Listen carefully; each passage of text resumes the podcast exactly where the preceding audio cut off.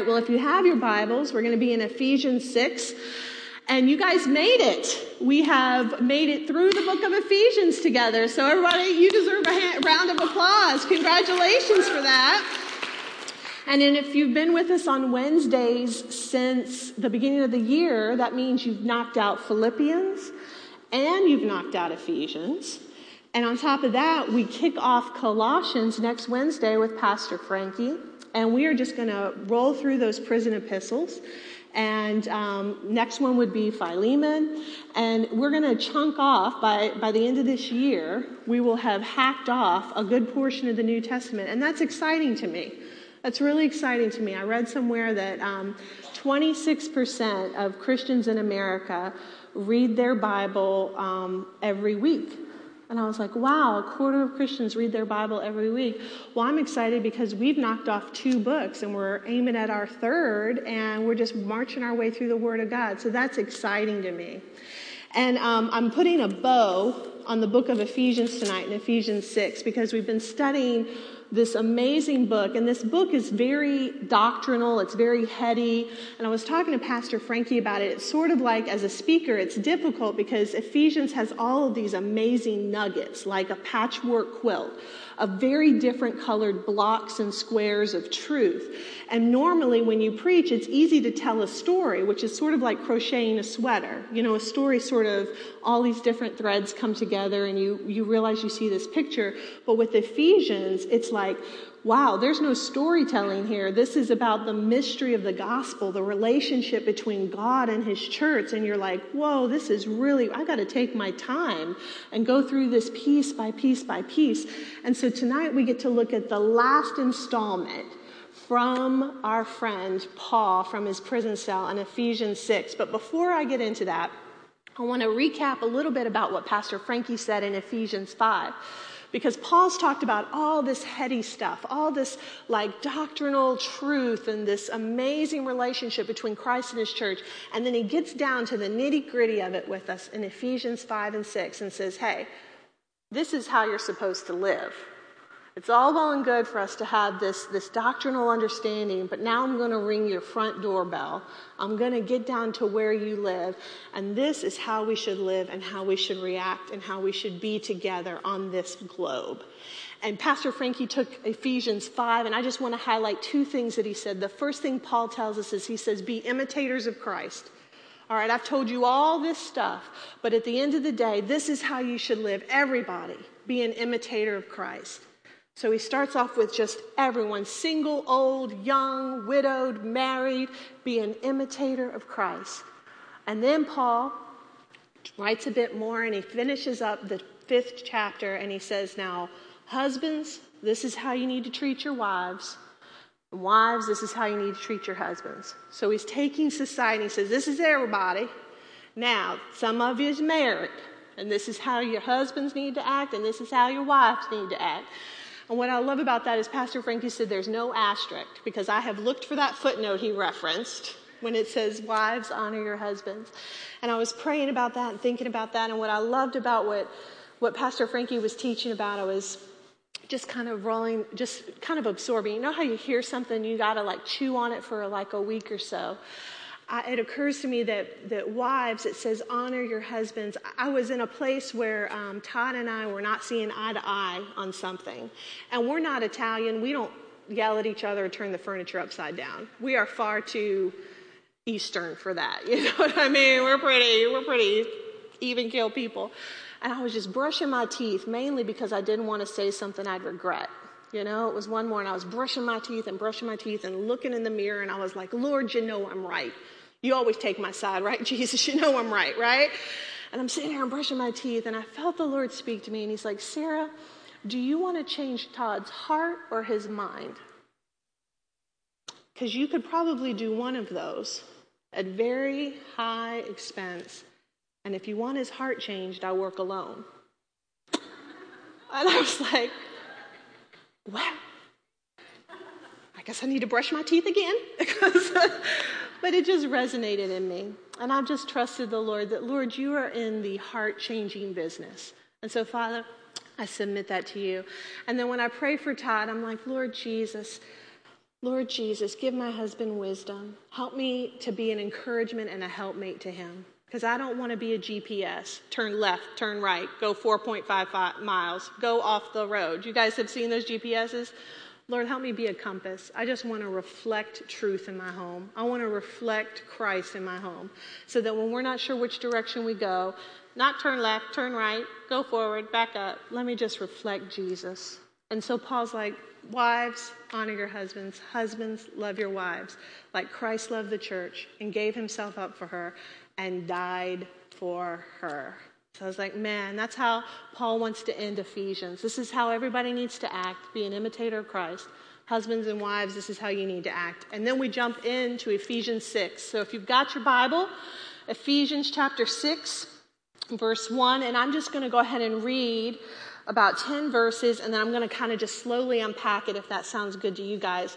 And my, my message tonight is called Living in the Crosshairs because I'm going to talk about vertical relationships and horizontal relationships. And it reminds me of a scope. You know, like on a rifle, we're all from Texas, we've all seen a rifle scope before, and I want to live right there, right there in the center of the vertical and the horizontal. So that's where I'm going to start tonight. You've got your Bible, Ephesians 6, 1 through 10, and I'm going to read from the Amplified. So here we go. Children, obey your parents in the Lord as his representatives, for this is just and right. Honor, esteem, and value as precious your father and your mother.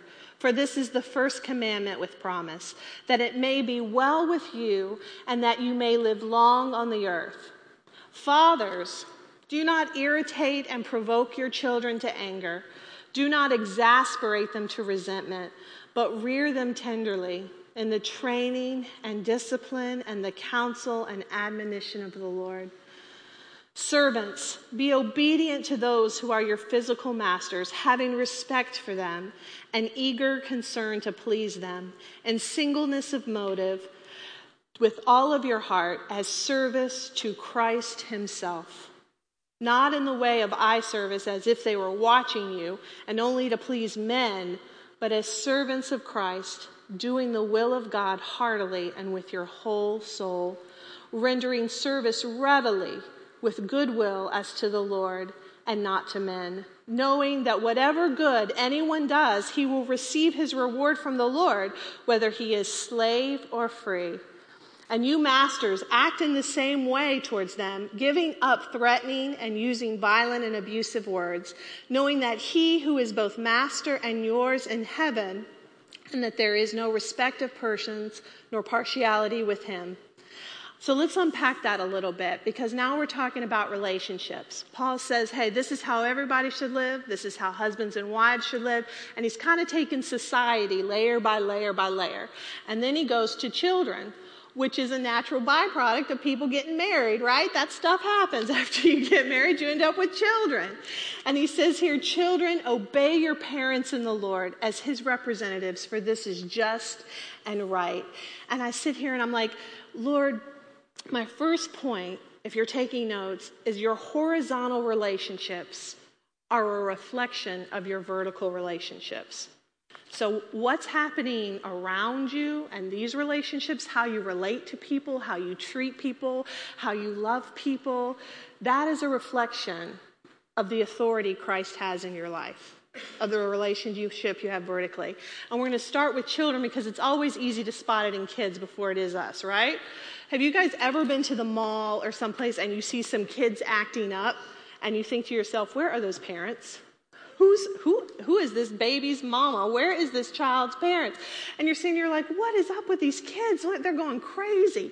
And you sit here and you're like, man, that kid just doesn't have any authority in his life, right? Who's in charge here? It's easy to see it in children.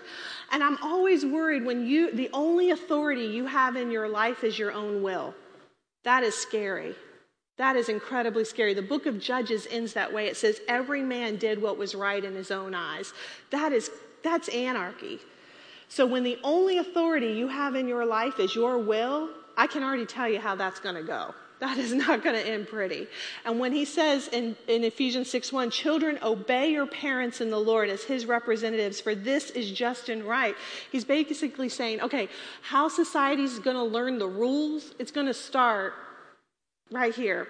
This is the first government, the first organization God makes.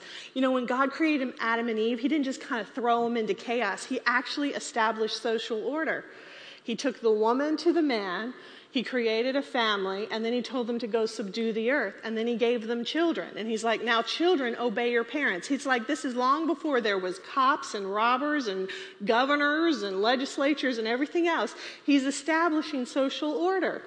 And he says, Look, this is the authority that is in the child's life. Everything we're going to talk about is how these relationships horizontally, this first part tonight, is a reflection of the authority we recognize vertically. And so he starts off with kids. Kids, obey your children. O- o- children, obey your parents in the Lord. Honor and esteem them, for this is the commandment with promise, that it may be well with you and that you may live long on the earth. People ask me all the time, well, why do I need to honor my mom and my dad? They were not good people. And I always say, I am so sorry.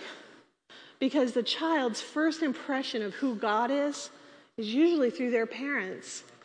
That's the first authority they recognize. And my heart breaks, and I say, I'm so sorry. I'm sorry your parents were evil. That is not right. I am so thankful to a God who is bigger than anything that could have come between you and Him, that He reached past all of that and still got to your heart and showed you true love when you didn't have it in a home. I'm so thankful to God for that. And they say, Well, why do I have to honor my parents? And I say, So that it'll be well with you. It has nothing to do with your mom and dad. The scripture says, Honor your parents so that it'll be well with you. Because at the end of the day, I'm going to honor those people who meant evil for me because honestly, the authority that Jesus has in my life is bigger than anything anybody could ever do to me. And that's the way it works. So Paul goes from parents, and then he says, Now, parents, this is how you need to be treating your children. It says, Do not irritate and provoke your children to anger, do not exasperate them to resentment when I read that, I was like, at the end of the day, mom and dad, don't move the goalpost on the kid. Nothing is more exasperating to me than to have a goal and then somebody move the goalpost on you. Has that ever happened to anybody? Hey, if you will do X, Y, and Z, you get one, two, and three. And then it's like, well, you did X, Y, and Z, but now I want to do la, la, la, la, la. Man, that drives me crazy. And Paul's like, look, parents, dads, don't irritate and provoke your kids to anger. Don't exasperate them to resentment because you're the first taste of authority that they've ever had.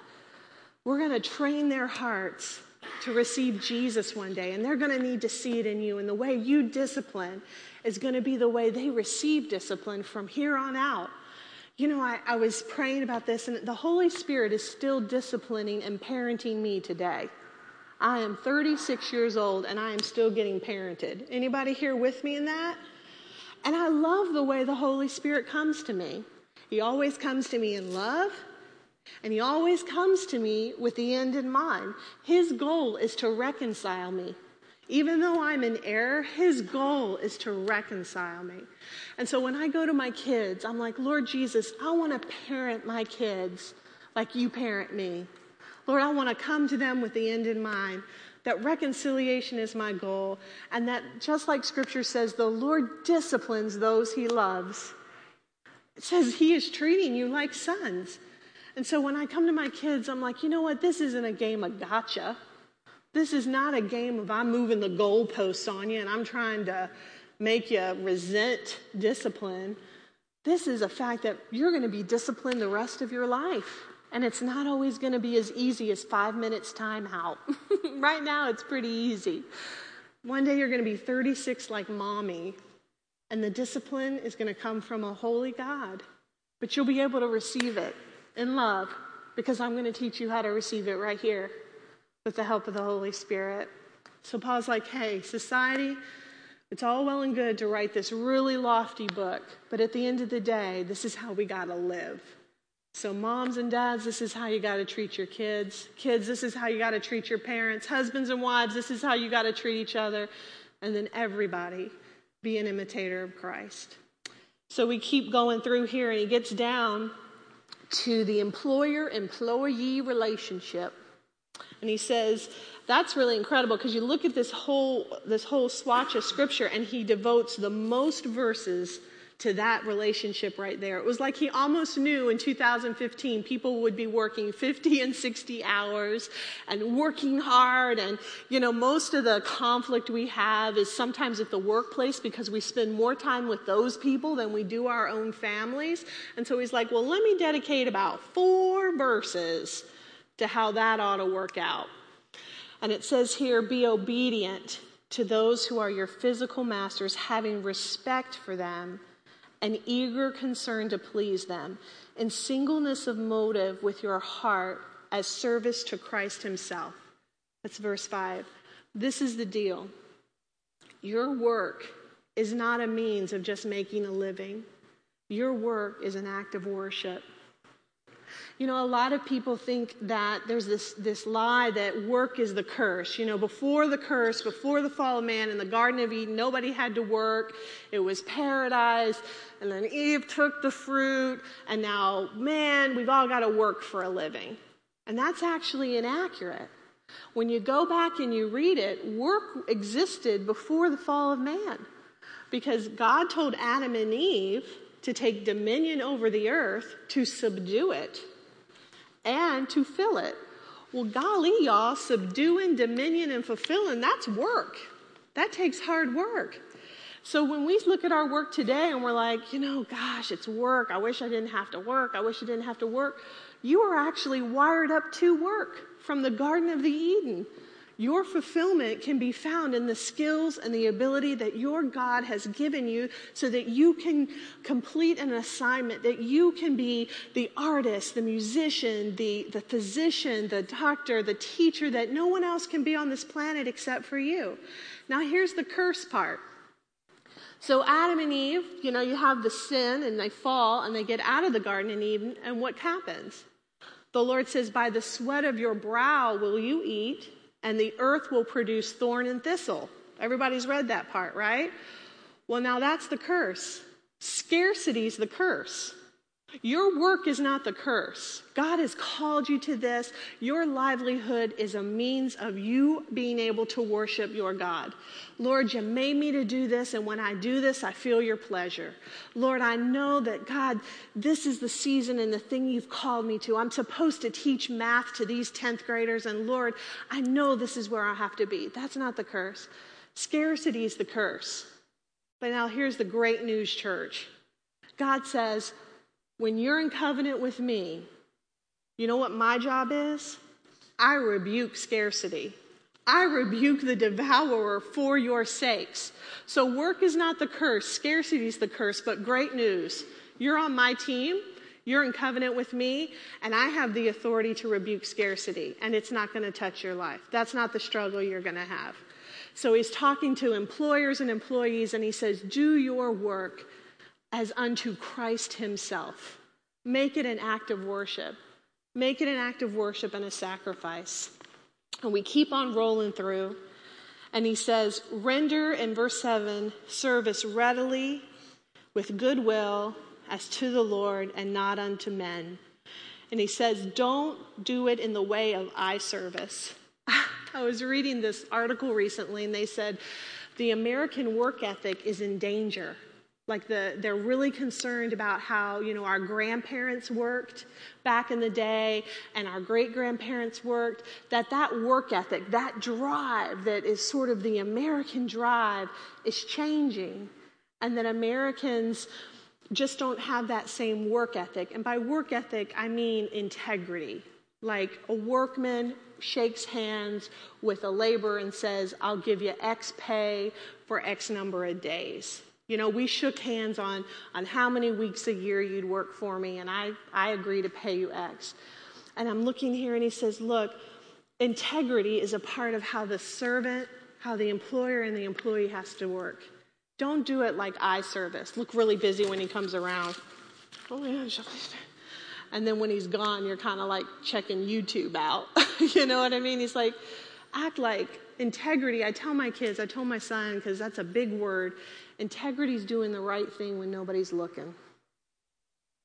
And Paul says, hey, if this whole thing's going to work, Employees, do the right thing even when nobody's looking. Act like it's an act of worship to Christ Himself. This is how it's going to work. So we keep moving down, and he says, Now, wait a second, bosses, you're not off the hook. It says, Masters, in the same way, give up threatening and using violent and abusive words. How many of you guys have ever had a horrible boss? Oh my goodness. I worked in a newsroom in New York City for Fox News Channel. I want to tell you, my little southern self from a Baptist college had not heard most of the words that those people were saying to each other. I was like, I hope my mom doesn't call me at work because she's going to overhear this and she'll still wash my mouth out with soap, you know? I was like, I didn't even know that was a verb. That's incredible. I can't believe you conjugated that like that. Man, you know, I got quite an education. And so I sat there and it made a memorable impression on me. And then I went from a newsroom in New York City to Capitol Hill in Washington, D.C. I'm here to tell you the language did not improve. you just heard a few more accents mixed in it. You know, and it just made this impression on me that I thought, man, God, if I'm ever responsible for anyone, Lord, help me to learn from this season, to help my words to always be edifying, even in confrontation. God, help me never to be abusive in my language. God, I never want to be treated that way. So, Lord, keep me from treating anybody else that way. Anybody ever been like that? You had a horrible boss and it made you a better person because you never treated anybody like that again? Holy mackerel. And so, Paul's sitting here and he's like, Masters, act in the same principle toward them. Give up threatening and using violent and abusive words knowing that He, who is both their masters and yours in heaven, there is no respecter of persons, no partiality with Him. So basically, he says, Hey, you think you're hot stuff here, boss? Guess what? I am not a respecter of persons, and I actually care how you treat people, and I'm watching. And when you get to heaven, I'm going to take account of that, and I'm going to vindicate them. You know, that's what I love about the gospel. It says, Do not take vengeance, for vengeance is mine, saith the Lord. I always think about that. It always keeps me from reacting in a situation because I figure that God is a much better advocate for me than I could ever be for myself. And it stills my tongue because I'm like, Lord, Revenge is not mine to pass out. Mm-mm. No, I'm going to let you take care of that, Jesus. Lord, stay my tongue. Help me to honor you. Help me to imitate you in this moment. Lord Jesus, and help me to learn how you want me to treat others. Amen. So he gets through this and he says, in conclusion, verse 10, it says, in conclusion, be strong in the Lord, be empowered through your union with him, draw your strength from him, that strength which his boundless might provides.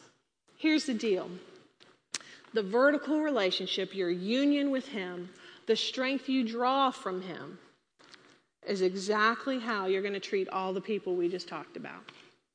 He says, at the end of the day, at the end of the day, in conclusion, this is how it's all going to work. You're not sure how to treat your spouse, be an imitator of Christ. You're not sure how to relate to your parents, be an imitator of Christ. You're not sure how to parent your children, be an imitator of Christ. You're not sure how to treat your boss or how to react when you're in a bad situation, be an imitator of Christ. You're not sure how to lead other people, be an imitator of Christ. And he says, in conclusion, everything, every relationship you have horizontally, Draw your strength from Him and His union from Him. And that's what's going to fuel it. Amen. So that's the first part of our, of our study here in Ephesians 6. And then he changes gears on us altogether. He's taught us how to live with each other face to face and interact in this way. And then he changes the subject altogether, but not really. And we jump into it in Ephesians 6:12. He says, "For we are not wrestling with flesh and blood, contending only with physical opponents, but against despotisms, against the powers, against the master spirits who are rulers of this present darkness, against spiritual forces and wickedness in heavenly supernatural spheres. So we're like, wait a second, wait a second, wait a second. Paul, Paul, Paul, Paul, time out in the prison cell. You just spent all this time teaching us how to work with each other, and now you're saying we're not even wrestling with flesh and blood? We're wrestling against principalities and powers of this present darkness? And this is my second point. What's happening in your vertical relationships is going to play itself out in your horizontal relationships. So you're like, wait a second, you just made the same point twice. You are so sneaky, crazy Aunt Sarah. yes, I am. It's true. What's happening vertically ends up putting on flesh and blood horizontally. Paul's like, look, this is how everybody needs to treat each other, but at the end of the day, you're not wrestling with flesh and blood. What? You just told me how to treat my wife. Yes, I did. You just told me how to raise my children. Yes, I did. But I'm here to tell you, you're not even wrestling with flesh and blood. You're wrestling against principalities and despotisms in this present darkness. Mind blowing. Because here's the deal Satan doesn't want anything you have. He doesn't want your car. He don't want the money in your bank account, all $4.23 of it. in the case of Sarah Stevens. He doesn't necessarily want your marriage. He doesn't necessarily want your, your body or anything like that. That's not what Satan's after. What Satan's after is for you to give up on Jesus and he will use your marriage and he will use your bank account and he will use your body and he will use your car, whatever it's got to take to get you to give up on Jesus. But that's his goal. He has set himself up against the throne of God and it started back in the Garden of Eden, the gal we just talked about, where we talked about work and the curse. Well, as soon as Satan tricks Eve in Genesis 3:15, God says, "Because you have done this, I will put enmity between your seed, your offspring, Satan, and her offspring. And you will lie in wait. The Amplified Bible says, You will lie in wait and strike his heel, but he will ground your head underfoot. So from that point on, it's been on like Donkey Kong. He has been coming for you, not because of anything you got, but because the incorruptible seed of Jesus Christ is in you and his hand is set against the throne of God. And he's like, Look, if I can't have Sarah, if I can't defeat Jesus on the cross, then I'm going to defeat and I'm going to try to eliminate anybody who represents Jesus on this earth. That's the only play I've got left. Because for years, all the way through the Old Testament, you read about all these wars, right? The Perizzites, the Canaanites, the termites, whatever, all these people who we can't pronounce their names. They're always fighting. There's always a war. Somebody's always getting a head cut off or worse. And we say, then what is all this about?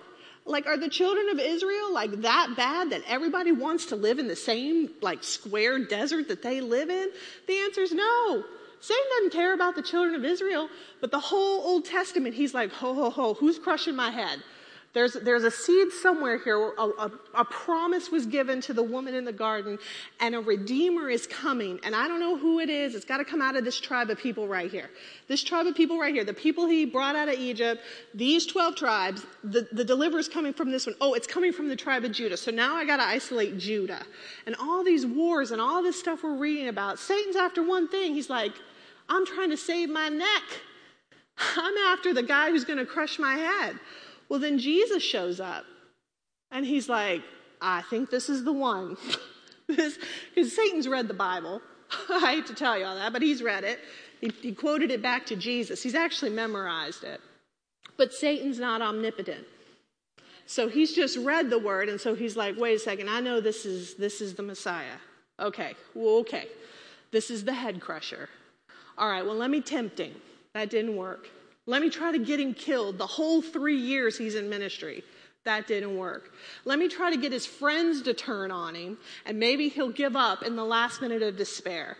That didn't work. Let me flog him. Let me publicly humiliate him. Let me shove a crown of thorns on his head. That didn't work. All right, we're going all the way. I'm going to have to kill this man. The head crusher's going down. I'm going to put him on a cross. They put him in the tomb. And for three days, Satan's like, I got it. From the dawn of time, Garden of Eden, I've been looking for this guy and I got it. And then three days later, Christ raises from the dead and sin is defeated and the head is crushed. And God's like, no, no, you don't have it. You thought you had it, but I had this worked out from the minute I told you he was coming for you. And I'm here to tell you, Easter was last week, but it's Easter every day, y'all, because the head crusher lives. Amen? So, Satan's like, well, that is a bummer. So, what am I going to do now? The seed is incorruptible. 1 Peter 2 3 says, We are saved, and the incorruptible seed of Jesus Christ is in us. So, Jesus goes, All right, I'm going to spend the rest of eternity, the rest of time that God's allowed people to live on this planet, just heel striking. I'm going to be a heel striker, heel striker, heel striker. See if I can get people to give up on Jesus because I can't defeat him because he's already whooped me good. But let me see if I can eliminate as many people as possible from being his representatives on earth. How many of you guys have had a, a heel strike before? I tell you what, feet are incredibly strong and sturdy. Think about the weight they carry. They carry a little bit too much weight over here, if you know what I mean. Ooh, they could carry, they could do to carry a little less but they're strong feet. But at the same time, feet are incredibly tender. I stubbed my pinky toe and I thought my life was over. I was like, it's like somebody took my arm off. I crumpled to the floor. I was calling on Jesus, rolling around on the ground. I told my husband, call 911. I stubbed my pinky toe. His feet are tender. And Satan knows that. And his business is to heel strike. It says in the Amplified Version in Genesis, it says, He will lie in wait to strike your heel. Well, what's a heel strike look like? Well, Ali shared one on Sunday.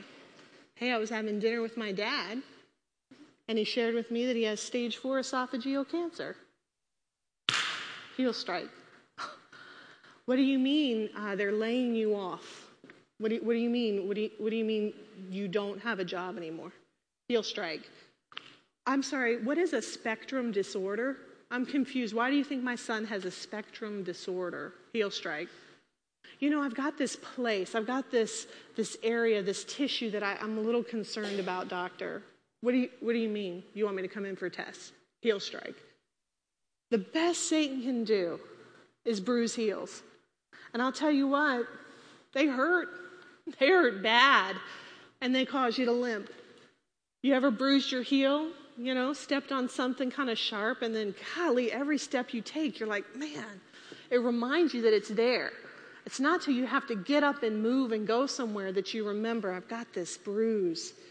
That's the way it is. Satan wants you just to sit still and nurse that heel. And God's like, come on. I promise you, his head is crushed. You're limping for a little bit, but I promise you his head is crushed. Stay with me. Stay with me. You do not wrestle against flesh and blood, but against principalities and powers and rulers in high places. And I've got great news for you. The best he can do is what he just did strike your heel. Man, church, that encourages me. Encourages me because I sit there and I said, Lord, this hurts. I will tell you, I will level with you guys right now after Easter service on Sunday was so amazing, my mother called me on Monday and said, Sarah, you need to pray. You need to pray for your dad. We're on our way to the hospital. Uh, your dad is in AFib again. And I've shared my testimony before with you guys on that, that my dad has AFib and we've treated that medically. And uh, it's a pretty serious condition because your heart gets out of rhythm. And the concern they have is that your heart should beat like flip flop, flip flop, flip flop you know, I'm not a doctor, but I play one on Sunday mornings. but your heart should make that sound. That's the medical term, flip flop. But when you're in AFib, your heart goes flip, flip, flip, flip, flip, flip, flip, flip, flip. And what happens is the blood doesn't push all the way through the valves, and it will coagulate, and then you'll throw a clot. So it's pretty serious. You need to, to get to a cardiologist, you need to take medicine, they need to get you back in rhythm. And sure enough, coming out of Easter, You know, they sang that sound, Jesus, that song, Jesus wears the victor's crown. They sing that song, and I could like walk on water. I'm like, fill a tub up. I'm ready. I'm ready. You know what I mean? Let's not, no, no baptism. We're having a water walking service. You know what I mean? I'm ready to take the world on. And then Monday morning, heel strike. I'm like, man, Lord, thank you, Father God. Thank you that this is the best the enemy can do. Thank you, Father God, that you can heal my dad from 1,600 miles away. And Lord, I thank you for that. That's what I'm believing you for. And I'm going to limp a little bit the rest of the day. And I'm going to kind of favor this leg a little bit. And Lord, I'm going to ask you to help me because you told me in your word, help my unbelief. So, God, yeah, I preach it on, on Wednesday nights and sometimes Sunday mornings, but I got to live it too, just like y'all. And my heel hurts too. As I say, you know what? I'm going to get through it. Well, sure enough, my mom called me like 10 hours later, said, Sarah, we were on our way to the emergency room, and your dad fell into rhythm. Oh, thank you, Jesus. Thank you, Jesus. Thank you, Jesus. You know what? Sometimes answers come like that. Sometimes the limp is just for a few hours, and sometimes the limp is for a few years. Sometimes the limp is for longer than we'd like. But the good news is, guys, it's the best he can do. You know, there's a beautiful scene in Joshua. It's in Joshua chapter 3. And Joshua has just assumed command of the armies of Israel. Moses has died. And just as Moses was dying, right before he died, he started prophesying. And he told Joshua and he told the people of Israel that the arms that are underneath you are the everlasting arms. And Joshua has that promise. And then Deuteronomy ends, Moses is buried. And now Joshua's crossed the Jordan River. And now he's about to find out okay, which arms have got me? Who's holding me up? Because his first city he's got to take is Jericho, a walled city. And the Lord comes to Joshua and he says, As I was with Moses, so I will be with you. Trust me. And Joshua has that promise. Well, he's still sweating it a little bit because Jericho is a really big city. The chariots used to race on top of it, the walls were so thick. And Joshua's off praying by himself. He's about to move forward with a strategy to take this city. And he's like, I don't even know, I don't even have a plan. Have you guys ever been there where you face a challenge? You're like, okay, we're in a bad spot because I don't even have a plan for how to take the challenge on. It's just, I'm just looking at a hot mess of a problem. It's one thing to like say, I got a hot mess of a problem, but I think I got an answer. It's another thing to say, all I got's a hot mess of a problem, y'all. I got no answers. And Joshua's sitting there and he's like, all I've got is a hot mess of a problem. This is just Jericho and it looks up. I want to read it to you. It's in Joshua 5:13. It says, "Now Joshua, Joshua was near Jericho, and he looked up and saw a man standing in front of him with a drawn sword in his hand. And Joshua went up to him and asked, "Are you for us? Are you for our enemies?" Neither, he replied, but as the commander of the army of the Lord have I now come. Then Joshua fell face down to the ground in reverence and asked him, What message does my Lord have for his servant? The commander of the Lord's army replied, Take off your sandals, for where you are standing is holy. And so Joshua did. When I read that Paul has just taught me how I need to treat everybody on this earth, and then he says, But hold up, you don't wrestle against flesh and blood but against principalities and powers of darkness. I read that scripture from Joshua and I'm like, wow. Joshua comes up and he sees a guy with a sword drawn. And Joshua's first question is, hey, hey, are you for me? Are you for the enemies? Which is probably what I would have asked. Big dude with a sword, I'd been like, hey, I'd like to take this moment to invite you to join my team. You know what I mean? And do you happen to have a plan? Because I don't even have a plan. But scripture tells us, and, and in studying this, that this man with the sword drawn is actually Jesus. He is the captain of the host. And he says, You're asking the wrong question. The question is not, Am I going to do what you think I should do? Are you going to be for my plan? Joshua was saying, hey, hey, you on my team. That's not the question. But as the captain of the host of the Lord have I come. Because Joshua, you're looking at a hot mess of a problem, but you're looking at a flesh and blood problem. I'm not here to fix a flesh and blood problem. I'm here to keep, kick Satan's teeth in for you. I'm here to not just fix Jericho, I'm here to set you up to possess a land. I'm not here to just deliver you from this addiction. I'm not just here to maybe make your marriage make it another six months. I'm not here just so that you stop limping. I'm here to set you up so you can walk in everything I have for you and put the enemy in his place, which is under your feet. That is what the captain of the host says to you.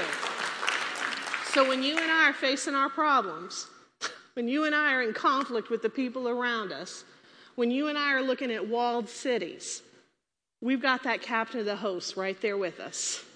And we need to ask him, not are you with me, but say, Lord, what is your will? You have come to do something here. Lord, what is your will? This is not about what I can see. The horizontal relationships are just a reflection of what is happening in the heavenly. So, Lord, what is your will? What do you want to do right here, right now? And that's the way I'm taking it on because I don't wrestle with flesh and blood. Nope, mm-mm. That's JV stuff. I'm taking on principalities and powers of this present darkness. So Paul's like, look, if this is how you're going to fight, these are the tools you're going to need to fight with. And he lists off the armor of God. You know, I love that Jesus didn't show up in a robe with a lamb around his neck to help Joshua. He showed up ready for the day's work ahead he had himself a sword in his hand. You know what I mean? And I'm like, I like that about Jesus. Like, he's not here sitting there going, you know, blessed are the peacemakers. Yeah, sometimes blessed are the peacemakers, but sometimes he's like, look, I got a sword in my hand. Who are we taking the head off today of? The enemy's under my feet. Sometimes I want sic him, Jesus. You know what I mean? Get that thing off my leg. Get that, Jesus. Get it. You know what I mean? So he says, Paul's like, look, if you are going to wrestle flesh and blood, this is the armor you're going to need. And Pastor Lance did a great job on this, so I'm going to just breeze through this. You should get his teaching, but I just jotted down a couple thoughts. And he says, You're going to need the belt of truth. And what occurred to me is that truth is sometimes a heavy lift, and a belt will support your backbone.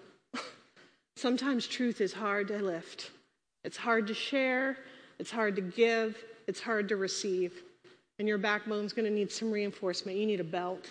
You need a belt to support that. And then he says you need the breastplate of righteousness because right standing with God always starts in the heart.